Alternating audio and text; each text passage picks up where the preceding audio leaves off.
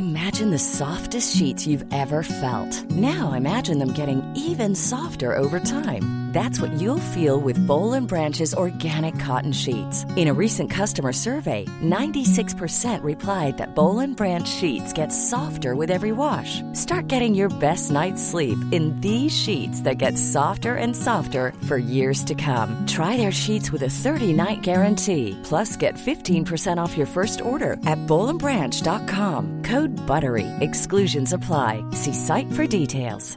Hi, I'm Daniel, founder of Pretty Litter. Did you know cats tend to hide symptoms of sickness and pain? I learned this the hard way after losing my cat, Gingy. So I created Pretty Litter, a health monitoring litter that helps detect early signs of illness by changing colors, saving you money and potentially your cat's life. Pretty Litter is veterinarian developed, and it's the easiest way to keep tabs on your fur baby's health right at home. Go to prettylitter.com and use code ACAST for 20% off your first order and a free cat toy. Terms and conditions apply. See site for details.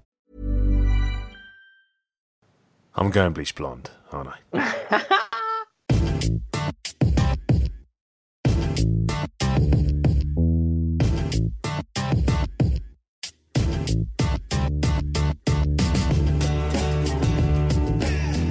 It's Monday, which means it's time for the front free weekend review with me, Adam Boultwood, with the one and only Laurence McKenna, Yay. Kris Heneage, Evening. and Mr. Marathon himself, Statman Dave. What you meant to say is Michael Marathon. Michael That's what you can call me from now on. Marathon. Dave, you you have completed a marathon. Congratulations. This I'm I'm impressed. This is a massive achievement. How was it? The Paris Marathon. Did you get a decent time? Did you get the time you wanted? Was it a struggle? What how what were we talking? About? The time was all right. I got five hours and thirty minutes. It was okay. Is that good? Um, I struggled in the last. That's it's, it's average. It's, it's pretty average. It was just hot. Twenty four degrees. That's hot. I'm used to be. I'm used to running in like five degrees in, in England. Um, so it just it took it out of me. But I, again, I've not really trained. conditions. I trained up to 14 miles because I've got a bit of a knee injury at the moment. So I pretty much ran 12 miles more than my personal best ever, Wow. um, and completed it. But it was it was warm, uh, but it was a good achievement, and I Snapchatted it, and the Snapchat really Right. took me away from the pain. It was It's quite funny, like the last, the last, uh, the last sort of like from my from kilometer 30 to 40, I was Snapchatting like the top. Uh, top 16 of the Premier League who they should sign in the Yeah. summer. Honestly, between the kilometres, that would take my mind off the pain. it was excellent. Oh dear. So was it more of a it was more of a mental challenge to get over the physical hurdle mentally? Yeah, I think it was. It wasn't. It wasn't. And there was some pretty, you know, in a marathon, people fall over and get hurt, and there were some not nice scenes in a way, like running from like the Paris, the sorry, the Eiffel Tower was on 24 kilometers, no, 28 kilometers, which is a good way, and that's over over half, obviously, out of a 42 run. But there were people that started to drop then, and I kind of passed a guy that had literally probably dropped maybe three, four minutes before I got there, and he was getting like CPR by other runners who were obviously doctors, and it was just that refreshing moment that you're like, I'm doing this, but I don't want to die. And What, what a refreshing moment. From that time, I sort of slowed down, and then I was like, you know, there there is more important things to life than, than conquering your goals, and it's in a way it's a life lesson. I've accomplished something that I've always wanted to accomplish. You know, if I, you know, I want to do it quicker, I want to be able to train up to the full thing. But it's one of those things where your health is more important than than anything in the world, and, and then your family is very important as well. Uh, you know, big shout out to the girlfriend and uh, my, my sister and Ah. all the people that support on the day. You know, they you know great support. After after I finished the marathon, I felt terrible. I got a bit of sunstroke the day before from just chilling in Paris. You know, seeing the sights. And then obviously the day of the race, 24 degrees, running in pretty much the whole way in uh, in the heat. You know, running down the Seine, which is the river that goes through Paris. Um, just completely sun on you. There wasn't shade at all, and there's water every 5k. Just gets to a point where it's a little bit too warm. But you know, thanks to everyone that supported me. Dave, congratulations! Uh, beautiful achievement. Sounds like you're taking some some beautiful things from it as well. So uh, so well Life done. lessons. Are you going to do another one? You say? I don't know. Maybe I, I just need to get this knee sorted because there's the only reason I had to take ibuprofen on mile one. Pretty much doped my way around the Paris oh Marathon. dear. Let's be honest. I'm a doper. Yeah, basically. Basically, you cheated. You're Lance Armstrong in disguise. Um, Pretty much, yeah. Well, well done, Dave. Do go and check out. Uh, is your Snapchat story? If you upload that on YouTube or Facebook? People can go and check that out because I, I enjoyed Uh, that very much. It was obviously it was on Snapchat. That's Statman underscore Dave, but now it's on It's a Facebook. Yeah. uh, yeah, it disappears. So I put it on Facebook. Probably going to stick more stuff on Facebook from Snapchat, just so it's you know you can see it if you miss it. It's the future, yeah. yeah. This Facebook lock. Anyway, guys, let's get on with the podcast. Part one is going to be, as always, the Premier League review, a seismic weekend in the English top flight. I'm sure you'll all agree. Uh, part two, we'll also be talking to journalist Euan McTear about La Liga. Very interesting weekend in Spain as well. Before in part three, previewing all this week's massive Champions League action. But Laurence, there's only one place to start, and that is with poor, pitiless, pathetic Arsenal uh, beaten 3 0 by Crystal Palace tonight. A convincing win for Big Sam. They did get Allardyced. Uh, it was almost a classic. No, no, they got Allardyced. It was almost a classic Sam Allardyce performance, actually. Um, you know, the the got although it would have been better if Benteke had gone in that combination, but still Benteke uh, was there. Um, Cabaye with the best goal of the game, uh, and the, the one that sort of put Hmm. the shockers on Arsenal. Was it on I guess purpose? the contentious. The- I Uh, thought maybe the slip on Cabaye might have just given it an extra lift, an extra loop. Yeah, I mean, it didn't look like he was trying to cross it. So ultimately, he got the connection, which put it in the net. I'm not sure if he would have. I mean, obviously, he wanted it to benefit go that way. doubt. Yeah, let's say beautiful. I'm not sure he intended for it to go that way. Um, and then the penalty is the most contentious thing because he he was going down. Townsend was going down before the goalkeeper touched him, and he went for that connection. So I, I personally don't consider that a penalty. I know that I know why the referee would have been uh, brought into that, but it wasn't a penalty. Sorry. I think I'd agree. I Still think I too think I'd agree it wasn't a penalty, but overall, I think it was a very, uh, very strong performance from Crystal Palace. Kris, uh, strong in defence, uh, a clear desire to win. Um, I mean, they were basically everything Arsenal won. A hundred percent. And the problem is, is that Theo Walcott's come out and, just said after the game that he thinks the Palace players wanted it more than they did. Now, again, that's perhaps not the deepest form of analysis that, that maybe people are looking for, but it's a pretty damning indictment on that squad and, and where it's at mentally, if nothing else. I think you can can sit and deconstruct players and their professionalism in the modern game for as long as you want. I, it's fine It doesn't change the fact that you you it seems now looking at it that they're down tools. Whether that's for Wenger or not, I think is a is a digression for for another time perhaps. But it highlights the fact there's something fundamentally wrong at that football club right now. It's hard to disagree with that one, isn't it, Dave? Because uh, the stat doing the round at half time was that Arsenal have failed to come back from a losing position away from home since September 2015. And you never really believed, with the performance they gave on the pitch, that there was any way they were going to do it tonight. Uh, it's an interesting one that's starting. Obviously, uh, it is winning from a losing position, but you think about the games this season. You know, the game against Manchester United, where they kind of grabbed a, a point out of nothing. You know, there's probably other performances like that, similar to this Arsenal season. But for me, it's just interesting what Wenger started to do with this side. You know, playing Sanchez through the middle was a masterstroke. I was calling for it all of last season. I got, you know, called all sorts of names on people in the comments on TFR. You're an idiot. You're this. You're that. You could you see him this season what 19 goals in the Premier League and eight assists, playing through the middle as a striker you know the majority of those goals coming from him playing as a striker. Now again, Wenger's moved him out to the left wing. He's playing Welbeck as a as a central striker. Giroud's not playing. You know the thing with Mesut Ozil, he's an elite crosser in terms of his chance creation, and he he does better when there's a target man on the pitch, whether it's Ronaldo at Real Madrid from a wide position or it's someone like Olivier Giroud. Go back to the season when he registered 19 assists in the league. The highest combination of him assisting to a, a player was Ozil to Giroud. It's one of those things where Wenger's now not using Sanchez and he's not using Giroud, which evidently is not getting the best out of Mesut Ozil. And it's one of these things where now Wenger is, I don't know what's happening. Players like Xhaka's getting too much of the ball, someone that you generally don't want on the ball, too square, too deep in midfield. But it, again, he's not linking with Mesut Ozil. It's one of these things that it just seems like Wenger is getting it all wrong right now. It's just getting worse and worse for him. The following the defeat, the eight two against the eight, sorry, the ten two against Bayern, it's just getting worse and worse and worse. Looks like that contract announcement, Laurence, will have to wait another week. Maybe it will never come at all. I mean, we've been talking recently about how the Arsenal fans are divided. They don't seem very divided tonight. I mean, I feel I've, basically they've played it terribly. It's the worst PR idea of all time. But part of the problem also comes from the fact that people keep talking about, uh, well, you know, we deserve to know, which they do, but I mean, it, it just it, I don't know. There's there's a horrible sense that the club is divided, and you wouldn't it wouldn't be divided if it wasn't for the future of Arsene Wenger. A lot of people say, well, the future relies on Arsene Wenger. I'd argue that the club shouldn't have built their future around that. And a few years ago, it felt all right. It felt okay to say, you know, Wenger helped build this because it was like, look, we'll build him up. He'll go for a big out, and then we can move on. But that never came, and now it just feels like it's gone a little bit too far. Um, uh, you know that leaves it as the as the frustrating thing because not only that, but it seems as if the players are talking. Um, the players aren't talking in a particularly committed way either way. Ozil saying we need a if if Wenger stays, then essentially he's saying if you know if Wenger stays, then I'll stay too.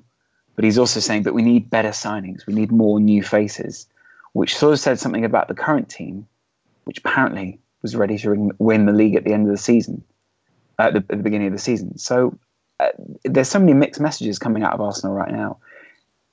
It, it, doesn't seem like they have much of a direction from a guy who's supposed to be the leader.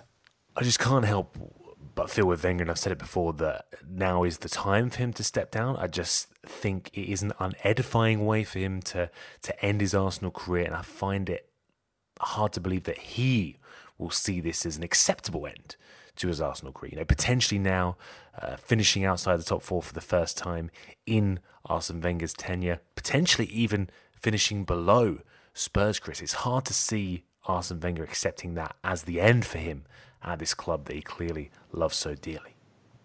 Yeah, and then I do wonder if if that's part of the problem with Arsenal is that for so long, and look, Wenger's a huge proponent of this.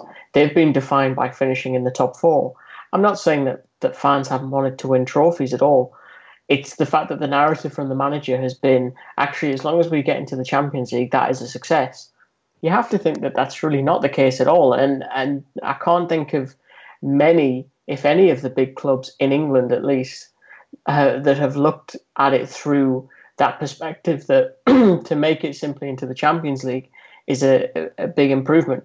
Leicester are an outlier in that because they had never been in the Champions League, whereas Manchester United, Man United, uh, excuse me, Manchester United, Man City, Liverpool, etc.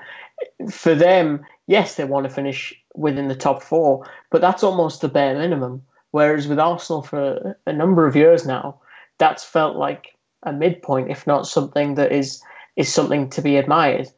I'm not sure if it is, given the resources they have. That's that's the problem. Even the notion of them being quite parsimonious in the transfer market is starting to fall down because they spent 35 million on Granit Xhaka, and we can debate the merits of, of his signing and whether he's a, a good player or not another time. It does prove that they aren't the the poor shoppers that, that maybe they were five, six years ago. And even then, they've still bought marquee players. They've still put signings, spent more than, than Bayern Munich for comparison's sake.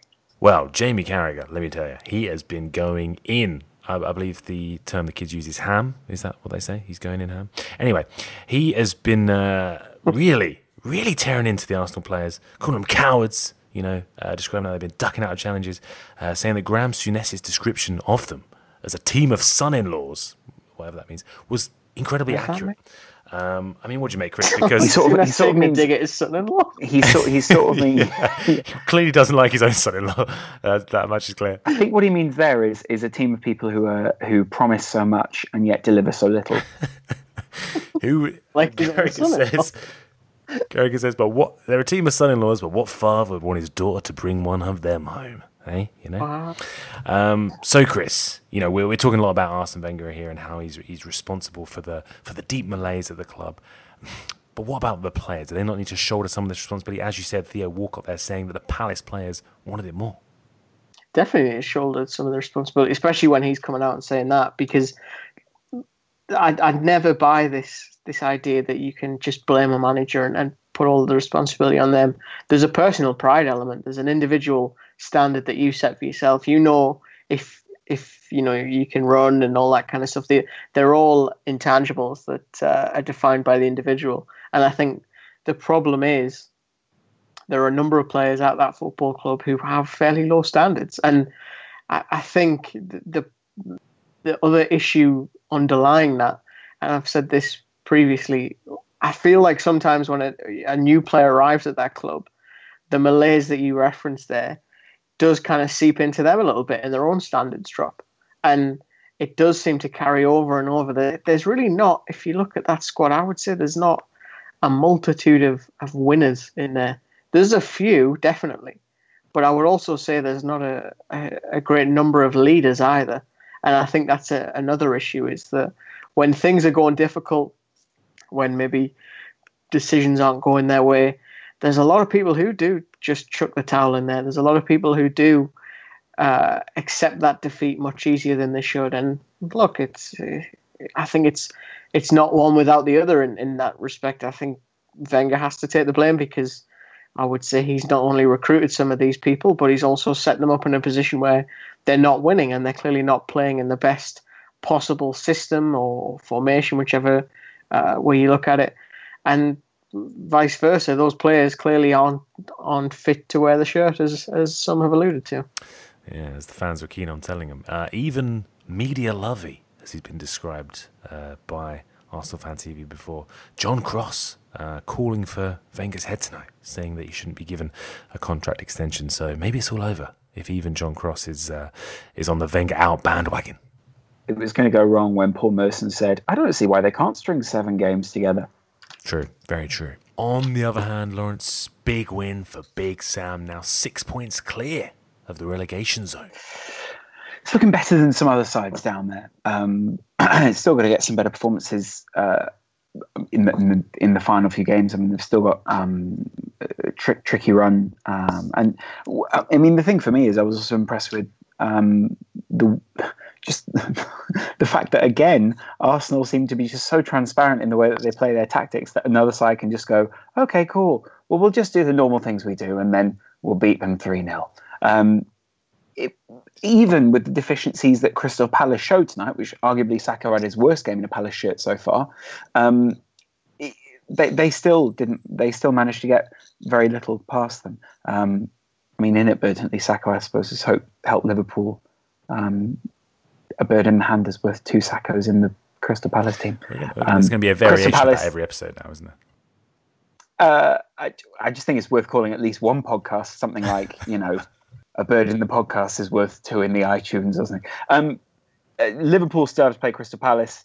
Um, so does Spurs. Tottenham still have to play mm. Crystal Palace. Man City still have to play Crystal Palace, and Manchester United still have to play Crystal Palace. So there's a lot of uh, big teams there that Big Sam can try and outdo. And you sort of think it's either the perfect run for him or it's the worst run for him. Um, he's going to have to take 12 points from those final few games in order to keep them up. I think. I think he's safe now. I, I really do. I think it's between Hull and Hull and Swansea. Swansea have massively dropped off a, a cliff and uh, Hull, I think, have uh, sort of little little peaks and valleys with with Silva where it goes right, and then other times where I think he maybe is a little bit naive to the lack of quality he's got, or something along those lines. So, uh, honestly, I think Palace are safe though. I think. Yeah, plus, I mean, it's six points, isn't it? It's, it's probably a more it than sufficient now, yeah, It is now. I haven't got to that magic four yet, but um, I'm sure Big Sam will.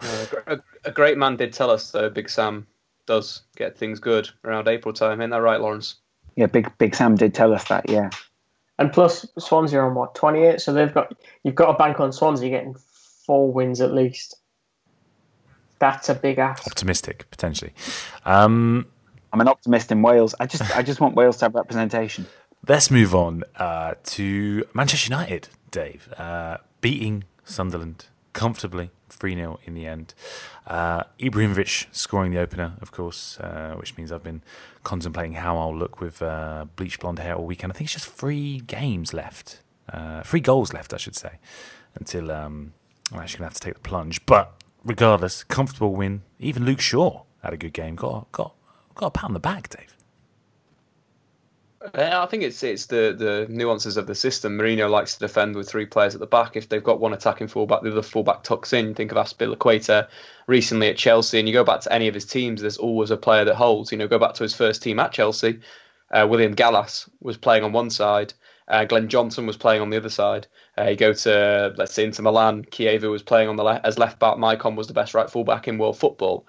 That's what Mourinho does, and unfortunately, that's kind of gonna it's killing United a little bit in attack they're a little bit one-sided. Um, either if they do go down the left or they do go down the right with their fullbacks, you know, the, the ideal situa- situation they should go to is playing a three-four-three. But that's very un Mourinho. He's he's played it a few times this season, but I'd like him to play it a bit more. But he's not done it in recent weeks. But in terms of what Luke Shaw did, he was very good in the game. Grabbed a good assist. You know, people saying, "Oh, that was an assist." It was a cracking pass from uh, left fullback in between the opposition's right back and right centre back. Mkhitaryan, yes, had a wonderful touch. Yes, um, there could have been some better work from the Sunderland defence, but it was a very good finish, a very good ball from Luke Shaw. But a fantastic game, and it allowed him to go forward playing Darmian as a, as a right back. So it's that kind of like the swing um, of the back four, let's say, that Luke Shaw can advance if Antonio Valencia is not playing on the side. Unfortunately, Antonio Valencia is in the form of his life right now. So it's one of these things where Luke Shaw will get games, but will he show enough for Mourinho not to sell him the summer? It's still on. It's still on. Whether it's going to happen or not, I don't know.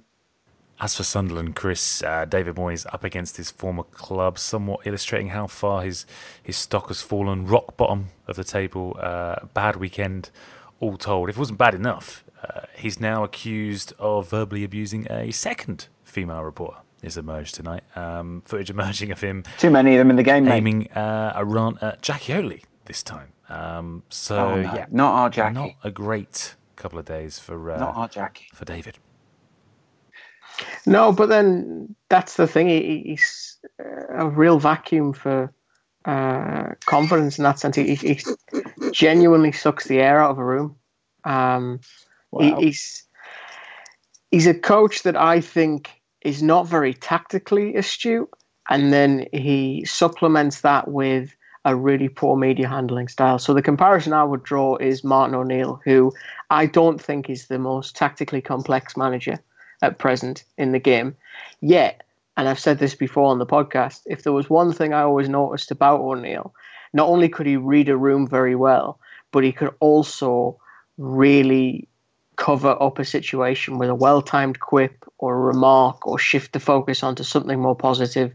And the, the, I mean, look, the same applies to the likes of, to, to lesser degrees, Allardyce, uh, Poyet, Di Canio they all had their own flaws, of course. But even with those three, and I point more specifically to, to Poy and Di Canio, you at least felt some of them were going to try.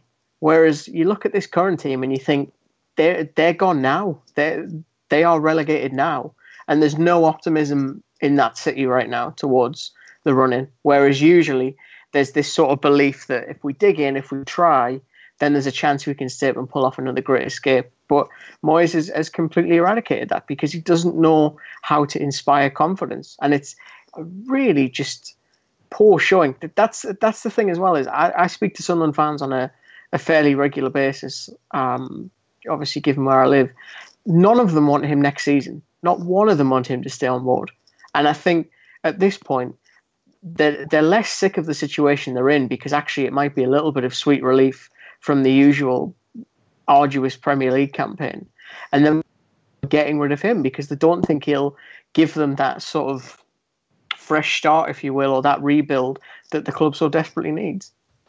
Is it hard for you to believe, Dave, that this man was Manchester United manager just a few short seasons ago? Does it all seem like a like a bad dream?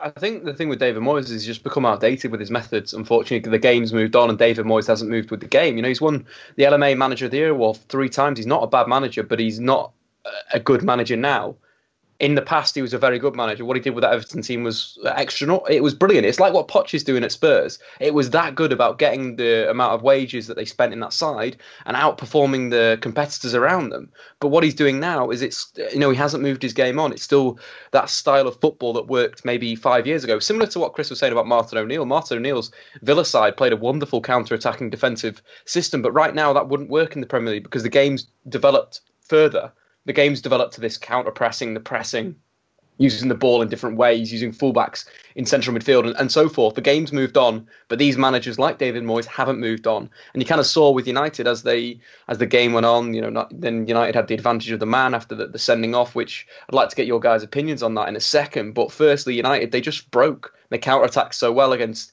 David Moyes' side, and David Moyes didn't have any solution to break down Manchester United's deep block. And unfortunately, that was a problem at Manchester United. So it's one of these things. But that tackle, what do you think? Is it a sending off? Is it a red card? I thought it was reckless when I saw it.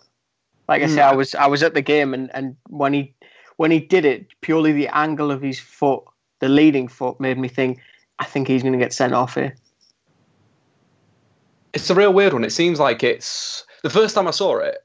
I honestly thought it was a nothing tackle. You know, he's sliding in, but then obviously the replay from behind him, he is going in, studs up, and it is like in a you know, it's the Seamus Coleman angle which is obviously not good for a player to do, and hence why referees may have been, uh, you know, spotting those types of things and sending players off. But it's an interesting one.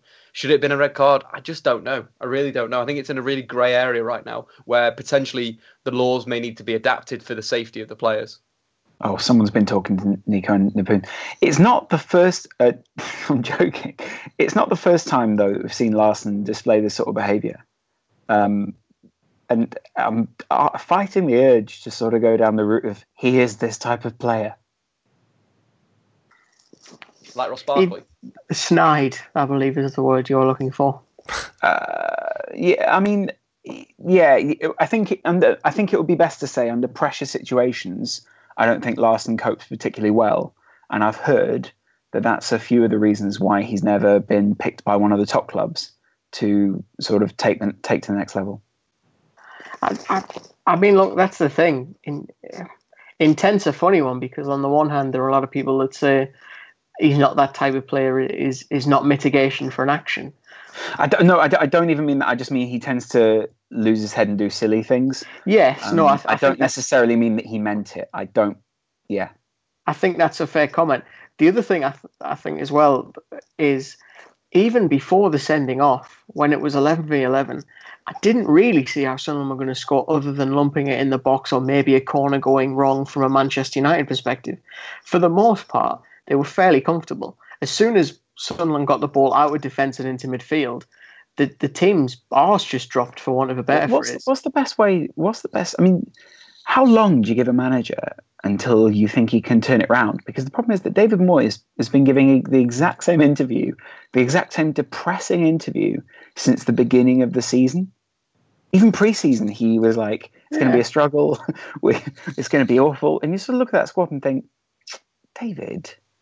I mean, look, he, he, he said earlier in the season if he'd known the club's financial status, he might not have taken the job. That's just the worst thing in the world to say from from a motivational perspective.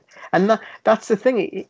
Whether it's what he said to Vicky Sparks, Jackie Oatley, he just seems to consistently misjudge a room and I, have never known anything like it. And and look, there's there's people who have said, I believe I'm paraphrasing Andy Tate here.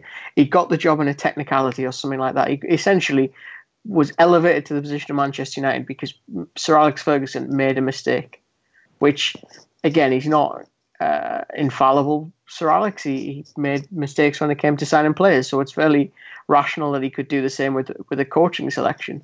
And you look after that with Real Sociedad, you look at Sunderland now, there's nothing in there to make me think he's the right man for that club at all. I, have put out there already, if Huddersfield don't go up, I would go straight for David Wagner and say, here's 10, 15 million. Yeah. You know, start start next week. You can reshape the squad because he's actually I... taken a group of, with all due respect to most of them, bar maybe one or two average players, and got them third place a mere 10 points behind Brighton and Newcastle, who've spent mountains more than, than they have. I've got to admit that I do also wonder whether Wagner might have his sights set on something a little bit higher, whether some people a little bit higher might have their sights set on him. Yeah, I think that's completely fair. I think he, he's done enough this season. Um, it's it's funny, I can imagine he's desperate to kind of separate himself from from Klopp a little bit because they are obviously so close off the pitch that it's natural to compare them on it. I do think he has that same flaw tactically, at least, in that the flexibility isn't always really there, and if the the intensity that he applies to the the game when they're leading play Huddersfield doesn't work, he doesn't really know what to do. I mean, he hmm. set the thing is he set them up earlier in the season to be a very good counter-attacking team, and he showed some tactical flexibility.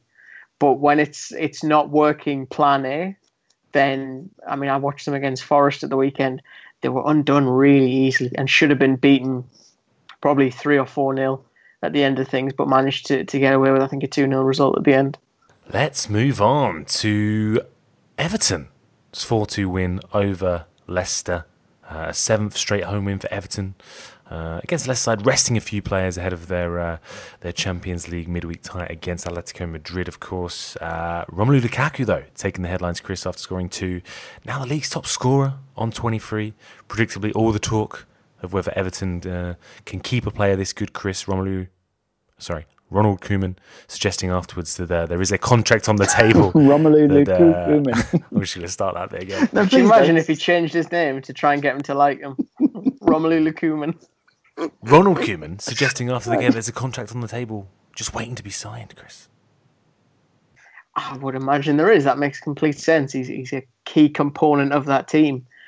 I, I have a sneaking suspicion, though, that he will, will set his sights a bit like Mr. Wagner a little bit higher in the league. And look, that's that's not me taking swipes at Everton. I just think they're at a much earlier stage in in their project. And the the merits of should he wait? Does he owe them something because they took the risk? I think they're all inconsequential at this point. There's a chance to make a massive sum on on him, and I think they could possibly learn a lesson from from Sunderland and what they did with Lamine Kone, which was they hung on to him. Sunderland offered him a new contract and, and turned down the 20 million. If you tried to sell him tomorrow, you would be lucky to get half that, really. And I think Lukaku is, is a lot more consistent and, and will, will likely grow a little bit more. I just think you could do a, a lot more with that money. That's the thing. It's it's not something they need, obviously, because they want Mm. I, I just think that when you're trying to keep a player who really isn't settled, really isn't happy, you've got to think what that will do to the rest of them in the in that dressing room. That's that's the other concern is whether it's a necessity for the money or not. His attitude will permeate out to the, the rest of the squad. Well, that's the worry, isn't it, Dave? Because uh, as well as Romelu Lukaku, uh, Koeman also said similar things about Ross Barkley, who let's have, we'll say he had a mixed weekend at best. Um, but Koeman as well saying that you know maybe he should be sold. His contract's running out at the end of next season. If he doesn't sign a new contract that's on offer as well, if two players of that influence leave, it could be a problem for uh, for the Toffees.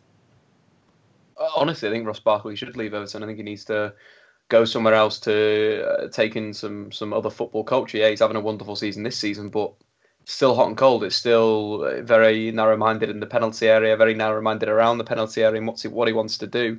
He needs to open himself up a little bit more, think a little bit more. He's too much of a um, you know, going on his heart, not going with his brain at the moment as an attacking midfielder. And honestly, moving somewhere else would, would give him, you know, would do in the world of good, getting out of his comfort zone and playing for somebody else. Maybe going abroad would be perfect, but is Ross Barkley going to adopt another language? Is he going to uh, adopt another style of football and so forth? Is another question. But I just think Ross Barkley needs to leave. He's 23 years old now. He's not made his break at Everton. He's not moved to Manchester United, to Chelsea, to Manchester City. He needs to go. He just needs to go and, and spread his wings elsewhere. And if Koeman knew will be Everton for the next few seasons, he ain't getting the Barca job. Is going to be hammering him week after week. Maybe it's time for him to go.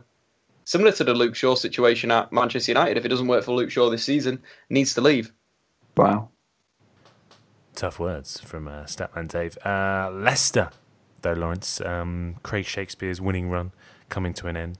Uh, some interesting comments, though, from uh, Claudio Ranieri, who was the guest on this week's Monday Night Football, uh, suggesting that it wasn't the players that pushed him out of the club, but maybe someone behind him, directly behind him. Uh, c- who could he be referring to? I mean, maybe maybe he's got some ghosts in his life. Maybe. Um, Maybe. I'm just, I'm, I mean, genuinely, Claudio Ranieri is, uh, was, supposed to leave. I mean, it was just, uh, when he says pushed, he means someone who didn't help me and then sort of turned on me. Um, His exact It- I mean, was, I can't believe my players killed me. No, no, no. Maybe it was someone behind me. I had a little problem the year before and we won the title. Maybe this year, when we lose, these people push a little more. Eh? I mean, Craig I think you're doing him a disservice here, I must confess. Do you think? Yeah, I think. Look, Ranieri does not speak fluent English. If if you watch the, it too the segment with Monday Night Football, yeah, I th- I think it's taken too literally. I, I But he's clearly trying to. I know. I think the point. I think the point I'm trying to make is I, I'm very cautious of taking every word that he says literally. I think, look, he was given the chance to say who they were, which was oh, was so just slimy the way he was asked, "Do you want to say who those people are?" But regardless, I'm just a little bit skeptical if he meant Shakespeare in that context. I think What, it could have what, been who else do you think he meant? Yeah. could have been the owners, could have been anybody. It's just clear he wanted he wanted to hint at someone. Well, not even hint. He wanted to suggest someone was was behind his Well, dismissal. no, that's the thing. They gave him the chance. They said, "Do you want to tell us who they are?" And he said, "No, it's it's." but he was happy not- enough to suggest there was someone there. Maybe not. He said, "You know, I'm a, I'm a loyal man. I don't Well, want to say exactly who it was, but it was someone."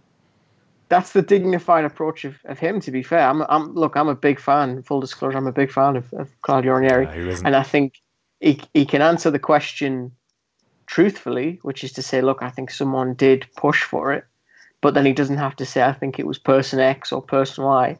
And I think actually that that's probably the right side of the line when it comes to that sort of thing because it is airing your opinion, but it's also not causing needless controversy or you know a- alleging guilt without any real certainty about a situation. I, I do. I think it's just a very dignified approach from him. Let's talk about Liverpool, Laurence. Um, a 2 1 win for them in the end, away from home, Stoke. Hard fought victory. Um, talk of a big gamble from Jurgen Klopp with, a, with his starting 11, uh, a gamble that almost backfired. But the super subs saved them, Laurence. Um, perhaps exposing the lack of depth in the squad at Anfield. Surely, I mean, uh, surely the lack of depth means that it wasn't such a gamble. Um, I mean, it would have been uh, start Coutinho. Maybe we would have seen a different um, shape to the game. Um, I think, you know, it was people thought it was brave or, whatever you want to call it. He started Trent Alexander-Arnold and um, Woodburn. Woodburn actually looked very, um, very good going forward. Brought the ball um, together quite nicely in the attack, so sort of gave them a nice uh, point to play through up towards um, the strikers for Liverpool. And I guess the, the Liverpool fans all sort of say, well, you know, we didn't start our two most creative players in the side. Um, and then when they did come on, it was a great boost. One of which he didn't feel was good enough to play 90 or, or sort of um, 100%, uh, which was Firmino. And the other was Coutinho, who apparently was ill just um, hours before, but sort of deemed himself ready. So um, I think it was it worked out quite nicely. Um, but ultimately, again, it sort of shows without certain players, Liverpool do look fairly blunted. So a lot. I mean, either it's going to have to be a lot of changes, or Liverpool are really going to have to bring up a lot of players from uh, the youth team in the summer. A youth team which will be then very threadbare because, um, well, they may have a, a, a ban because of tapping up certain players elsewhere in the league. Let's talk Tottenham, guys. A 4 0 win over Watford. Four star performance, I believe they call that. Fantastic win for Spurs. All the talk, though, Dave, about one man and one man only. Dele Alli opening the scoring with a superb goal, curling it in to that top corner. Lots of comparisons being made. A lot of hyperbole, I think it's fair to say. He's, he's better than Scholes, Gerrard, and Beckham put together, uh, was the headline on the BBC. Um, twisted Wow. the stats somewhat but a lot of comparisons to uh, to some of the greats from the English game. He is 21 tomorrow on Tuesday.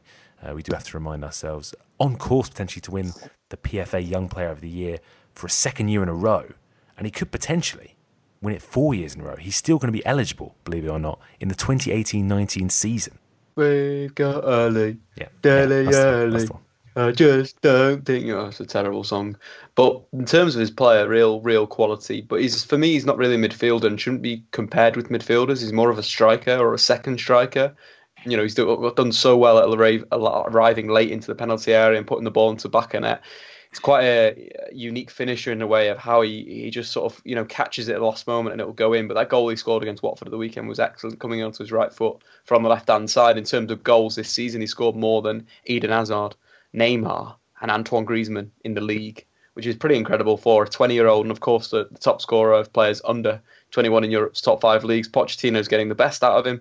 You know, he's, he's saving Tottenham when Harry Kane's out as well. So it's one of these things where this player uh, could become one of the greats. But you look at the players that you, you mentioned before, Gerrard, Scholes, and Lampard. They're the best midfielders that we've uh, English midfielders we've ever seen. Uh, Dele Alli, could he be there potentially?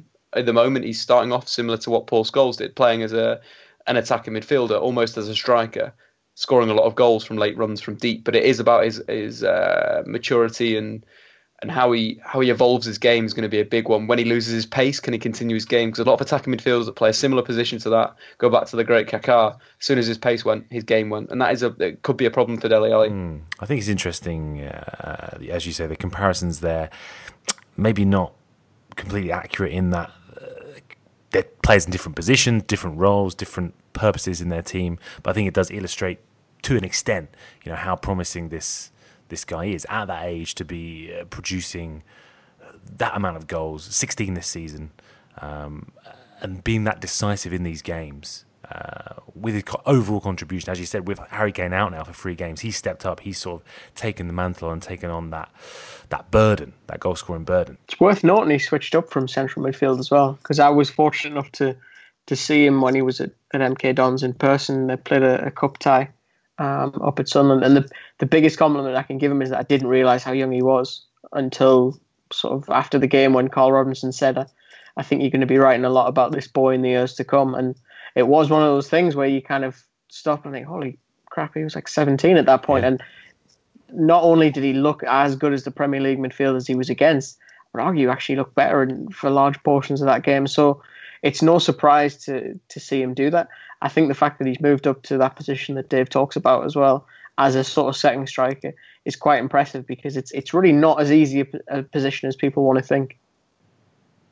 No, it's all about timing. I think it's yeah. it's difficult to to have that um, and, and, give that. You know, when he's got the acceleration right now, what I mentioned before, but he's using that so well. He, he's getting into the box at the right time, and it, it's it's very impressive for a 20 year old. I think that's the most impressive thing that he's mature. It took Antoine Griezmann what till he was 25 to really get the knack of appearing in the box at the right time. Dele Alli's doing it, what, 18, 19, 20? Incredible talent.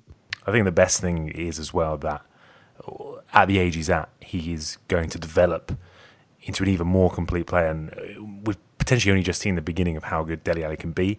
I think at Spurs, with especially Mauricio Pochettino there, he's got the perfect, uh, the perfect environment really to realise his potential to its fullest. You know, there's a lot of talk about him potentially going to Real Madrid, maybe Manchester United. I don't see why uh, it would serve Dele Alli to go to those clubs when he's in the perfect situation now to take his talents to the next level.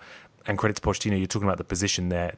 Pochettino's found a way to accommodate Dele Alli and get the best out of him. And it was interesting to hear Pochettino speak after the game of how he and Alli have a sort of father-son relationship. You know, he's clearly trying hard off the pitch to get the best out of this player. Um, he appreciates that he's a young talent that perhaps sometimes needs an arm around the shoulder. Something he's he spoke about, despite the sort of discipline issues that Dele Alli has had uh, now and again. Um, he feels that Dele Alli needs to be encouraged. You know, he was talking about how Dele Alli has a quality where to lose on the pitch, Dele Alli feels like you know it's as bad as losing one's life. I'm paraphrasing slightly, but that's how Pochettino seemed to describe it. He's obviously trying to harness that and trying to transform it into a positive impact on the game and take that desire uh, and channel it in the right direction for Dele Alli. So I thought it's interesting for Pochettino to speak so warmly um, about Alli after the game, and I couldn't help but uh, draw comparisons in my mind to perhaps the way Jose Mourinho had uh, had talked about Luke Shaw earlier in the week. Um, to see the difference between the way the two potentially approach uh, young players and, and the development of young players.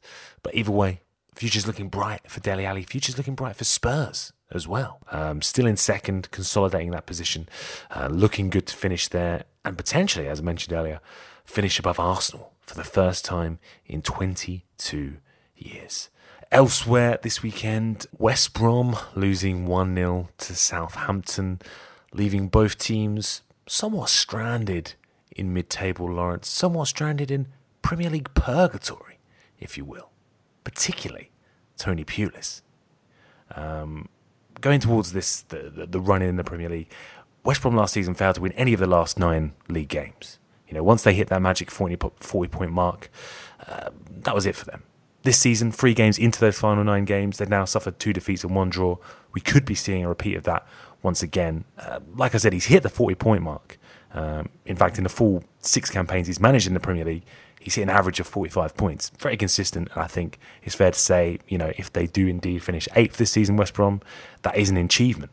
But next season, should that be the limit of their ambition under Tony Pulis? Can he aim higher with this team?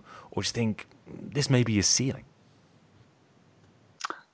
I think well, I think ceiling is maybe uh, a little bit unfair. Um, I think he's probably set targets, and every time he realizes he's hit that target, he.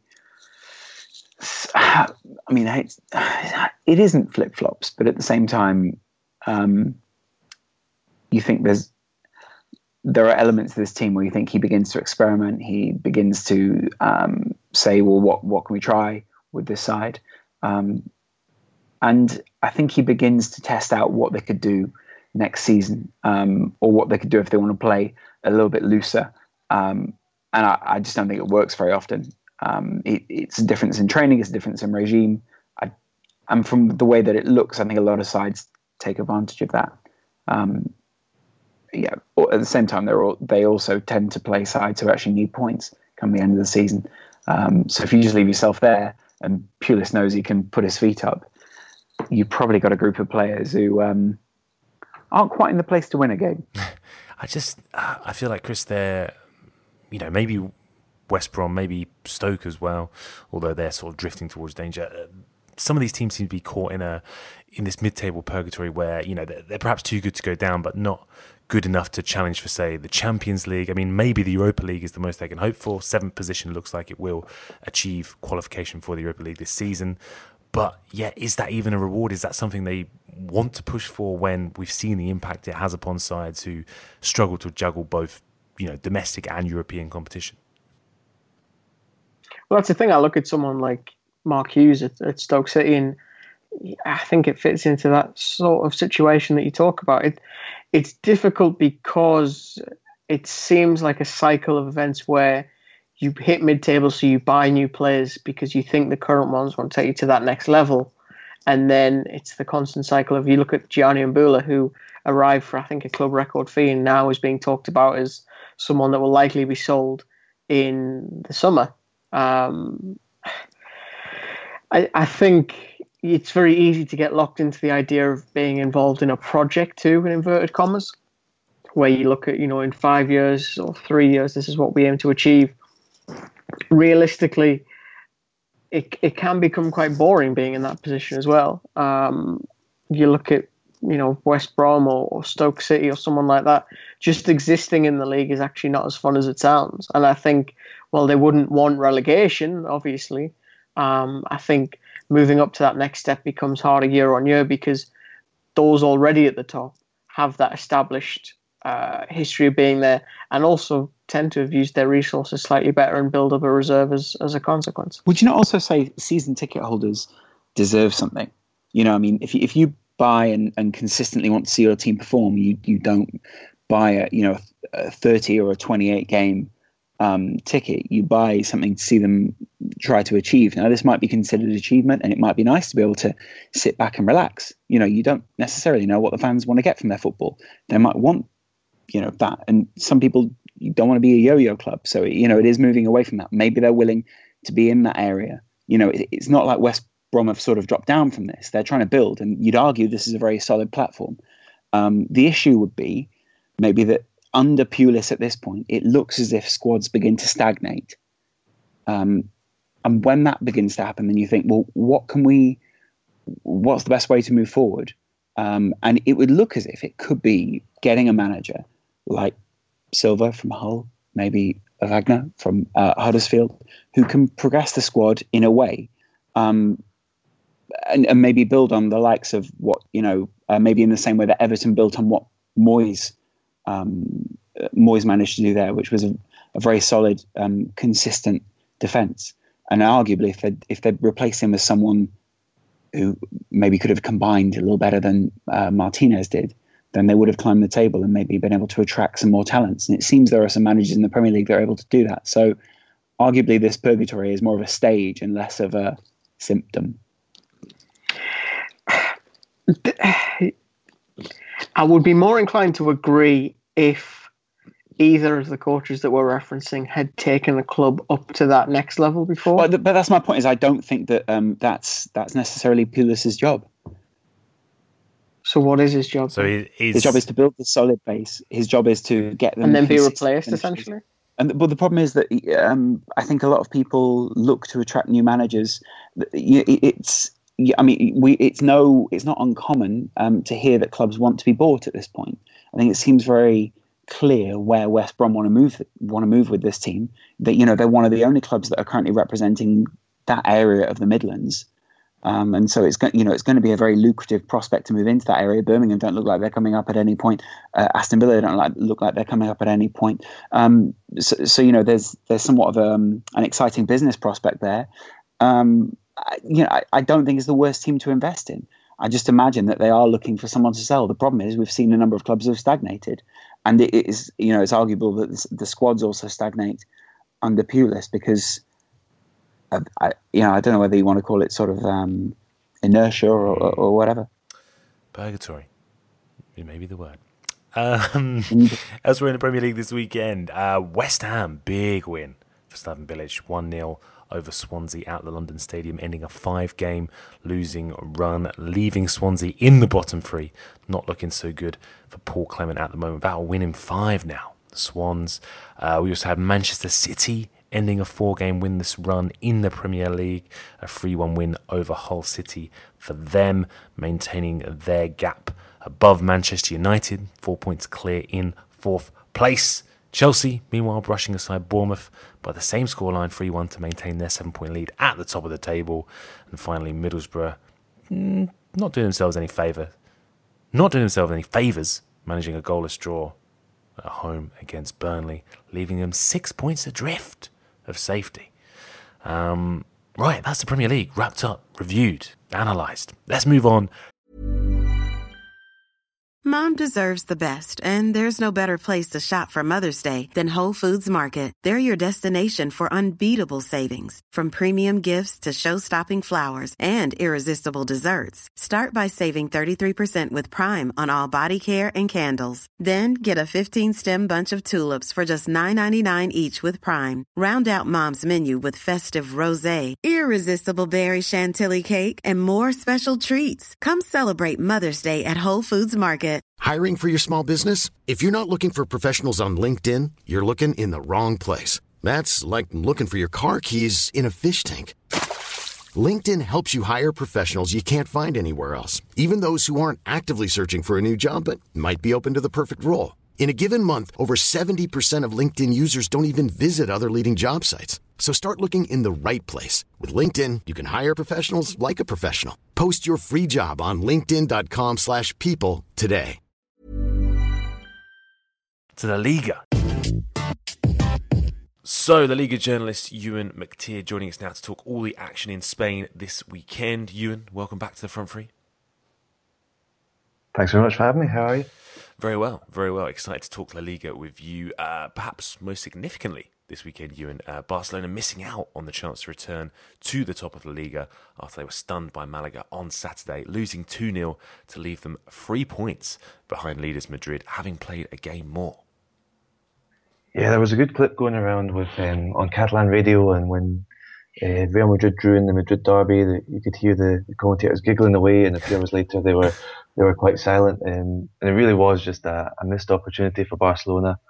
Uh, I mean, a draw against Atletico is should always be considered worthwhile, and so it proved because Barcelona went down to Malaga, they lost, had a couple of suspensions. Piqué and Rakitic were both out, um, and again when they picked up their suspensions, there was a um, there was sort of relief because it meant they would be able to play the Clásico. But this game against Malaga was always going to be quite tricky. There on the up uh, under their new coach Michel, they really kind of responded well. They won in midweek, and yeah, they managed to keep uh, a clean sheet against Barcelona at the Camp Nou, and they did it again, and they won two 0 So it was a really missed opportunity for Barcelona. They, they, I mean, they played quite well in the first half. They had a few chances, and their their nemesis Carlos Kameni in the Malaga goal thwarted them, and then Malaga took a lead, and then when Neymar got himself sent off, that kind of just took the wind out of their sails. And uh, in truth, they never really looked like like coming back once they were down to ten. And what did you make of that red card? Obviously, for, for two yellows, uh, one for for seemingly uh, trying to delay the game, tying his lace, and it could mean now, with Neymar sarcastically clapping the officials as he left the pitch, could mean that he misses El Clasico in two weeks' time. Yeah, exactly. I mean, the second yellow I think was a yellow, but the first one he was, you know, planted himself right in front of a free kick, tying his laces, which is it was a little a little bit harsh. But when you when you do that and you know where the free kick's going to be taken and you know, you're really just you're asking for it and you're giving the referee a decision to make. Um, and then once you, are on one yellow card, you can't go charging in like that at the at the corner. So I think it was probably fair enough. And yeah, to clap um, the fourth official on the way off, I really think someone at the club should have been telling him just get yourself off and don't miss any more than one game. Um, because now, again, no decision's been made at the moment, but now the Spanish FA have a decision to make. And yeah, he could well miss the Clasico, and he'd been their best player over the last month, and uh, he'd been in better form than Messi, so that would be a massive blow considering they really now need to win that game. Meanwhile, you mentioned it there. Antoine Griezmann rescuing a point for Atletico in the Madrid derby this weekend. Uh, one all, it finished at the Bernabeu. Yeah, I mean he was just awesome. I mean he scored the goal, but besides that, he was he was superb. Simeone was saying after the game, he's just he he, he loves Griezmann so much because he he knows he has so much talent, yet he's willing to sacrifice for himself for the team. And his average position in the game was actually in the centre circle. He was dropping back so much, um, and he was he made uh, eight tackles or something like that, six of them in his own half. He was he was just everywhere. And I mean, Fernando Torres was he was pretty. He, he kind of ghosted his way through the game. Kevin Gameiro, the, the striker they signed last summer, was injured, so it was really all up to him to to make something happen in attack. And you know, he managed to get a few shots. He had this superb overhead kick um, which it, um, it would have been offside if it had, if it had gone in. But uh, yeah, he got a, one chance with five minutes to go, first time hit it in, and uh, yeah, he was just awesome. I mean, you're talking about those uh, defensive qualities, sacrificing himself for the team. Some, sounds something like uh, Jose Mourinho uh, might be a fan of. I mean, what is the the latest on his future? Because I mean, the, the, the speculation is just constant, really, and the, the, most recent report suggesting that he could, in fact, maybe sign a new contract at Atletico Madrid.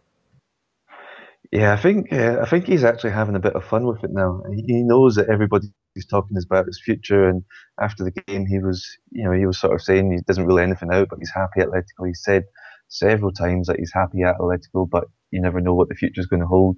Um, and I think his future will be linked somewhat to to what uh, Diego Simeone does.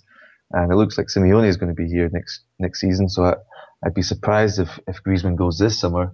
Um, but you never really know. But he's having fun with it. A, few weeks ago, um, he, he tweeted at, at Marca to sort of say they spelled his name wrong in um, in a tweet, and he, he tweeted to say, you know, uh, do you, uh, have been in Spain long enough that you should know how to spell my name, but maybe you just spell my name right when we're talking about transfers. And I think everybody's having a little bit of fun with it now, and and so he's almost fueling the fire with some of these post-match comments where he's he's not ruling out a move to Real Madrid, which I think in his head he probably knows would uh, wouldn't go too well for him. So yeah, I guess we'll just have to wait and see what happens in the summer. But I'd be surprised if he does go this season.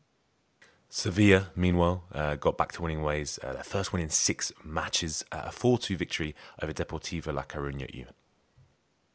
Yeah, I mean, they'd been six matches it was, including the Leicester defeat, uh, since they last won, and they they kind of stuck to the Sampaoli style. They didn't they didn't really change anything, and they, they managed to get the, the big 4 2 win uh, over Deportivo, which they beat them away earlier in the season 4 3. So, uh, you know, circle that one in red next year. Um, so Sevilla back to winning ways. They've still got to fight Atletico for, for third place, and I mean that really does look like a big task. But they should, if they can pick up a few more wins between now and the end of the season, they should guarantee that fourth spot.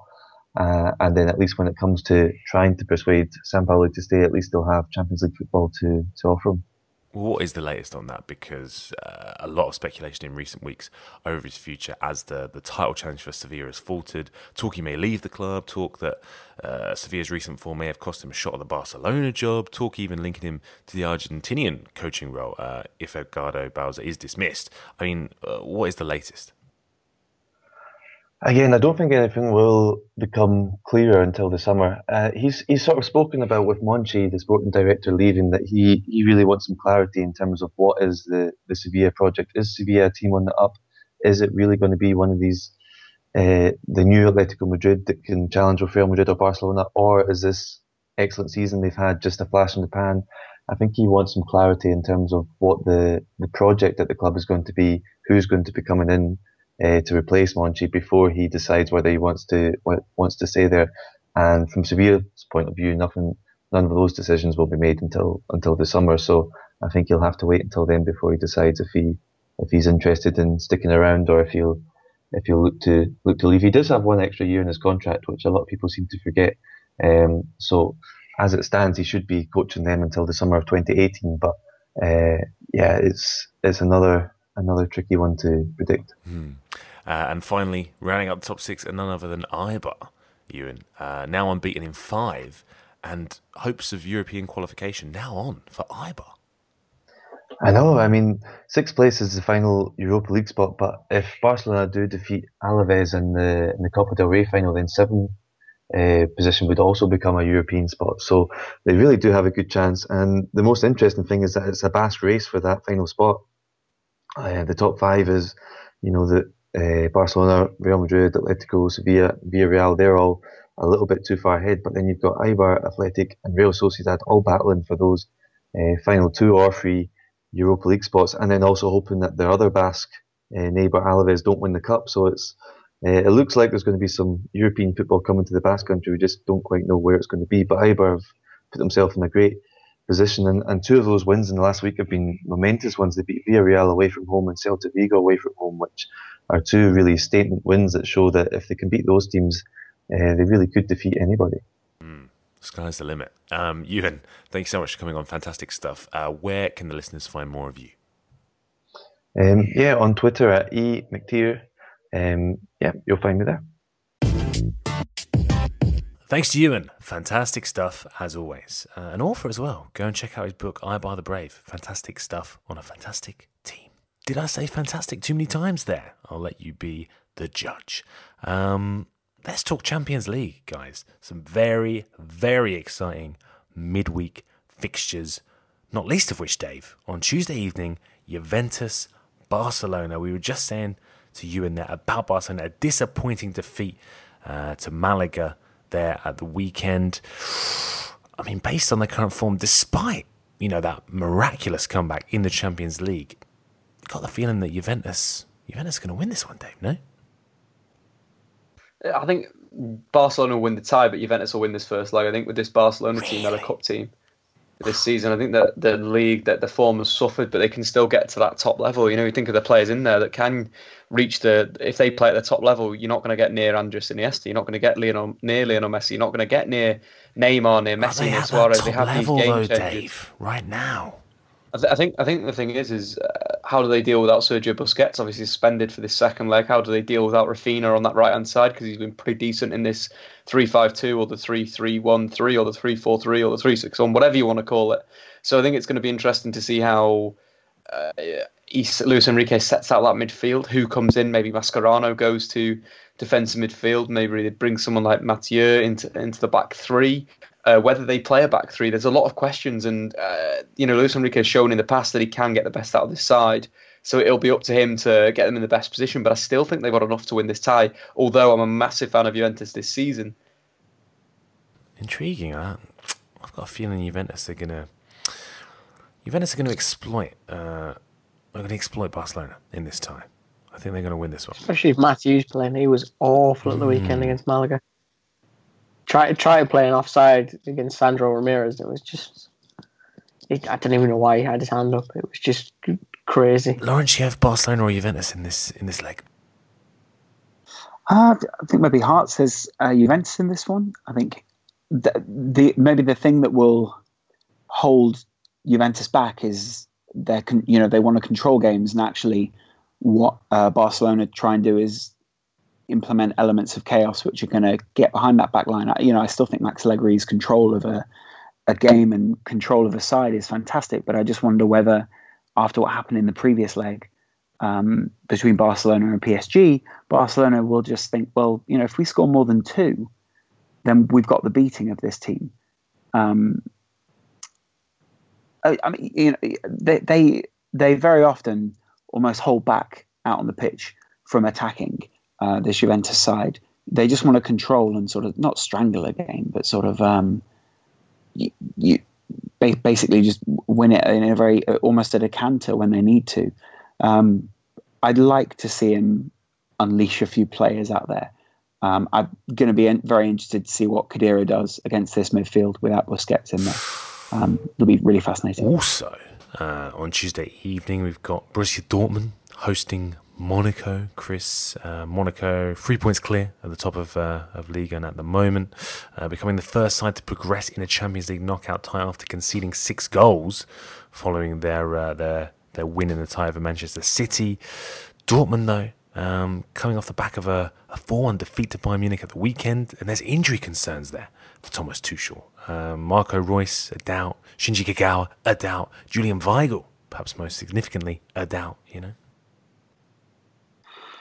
It's, it's not ideal for for Dortmund at all, and yet L'Equipe ran a really, or will be running a really cool uh, front page on on Tuesday of uh, Falcao and the, the, yellow wall, suggesting that it's it's going to be a really tough game for, for Monaco.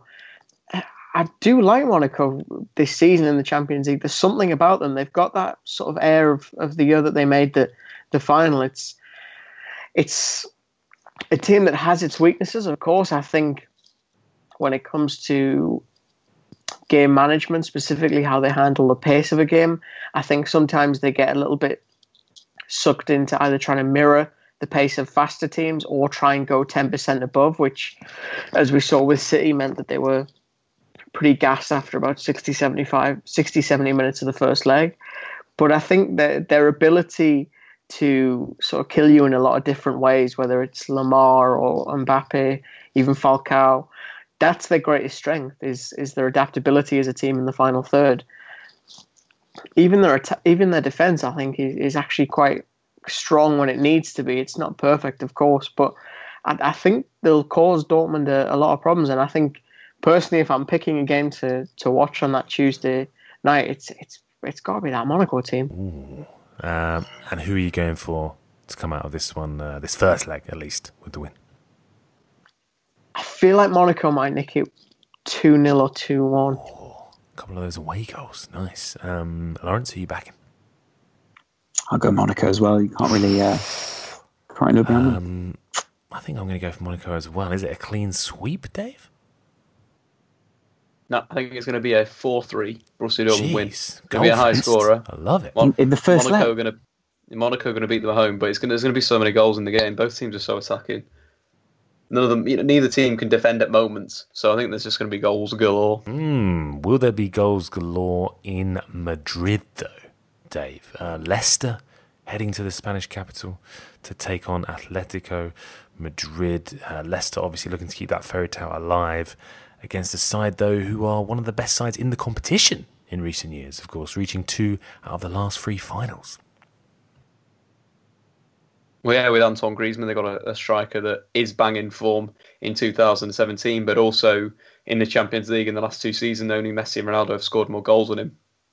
But in terms of what, you know, you look at the players they've got out as well, Kevin Gameiro, who had started to have a really good relationship against with Griezmann against um, Leverkusen and someone like uh, Vrsaljko as well at right fullback had, uh, in fact, got the jersey ahead of uh, Juanfran and we had a really good relationship with Koke out there. Koke's now been moved to the left hand side.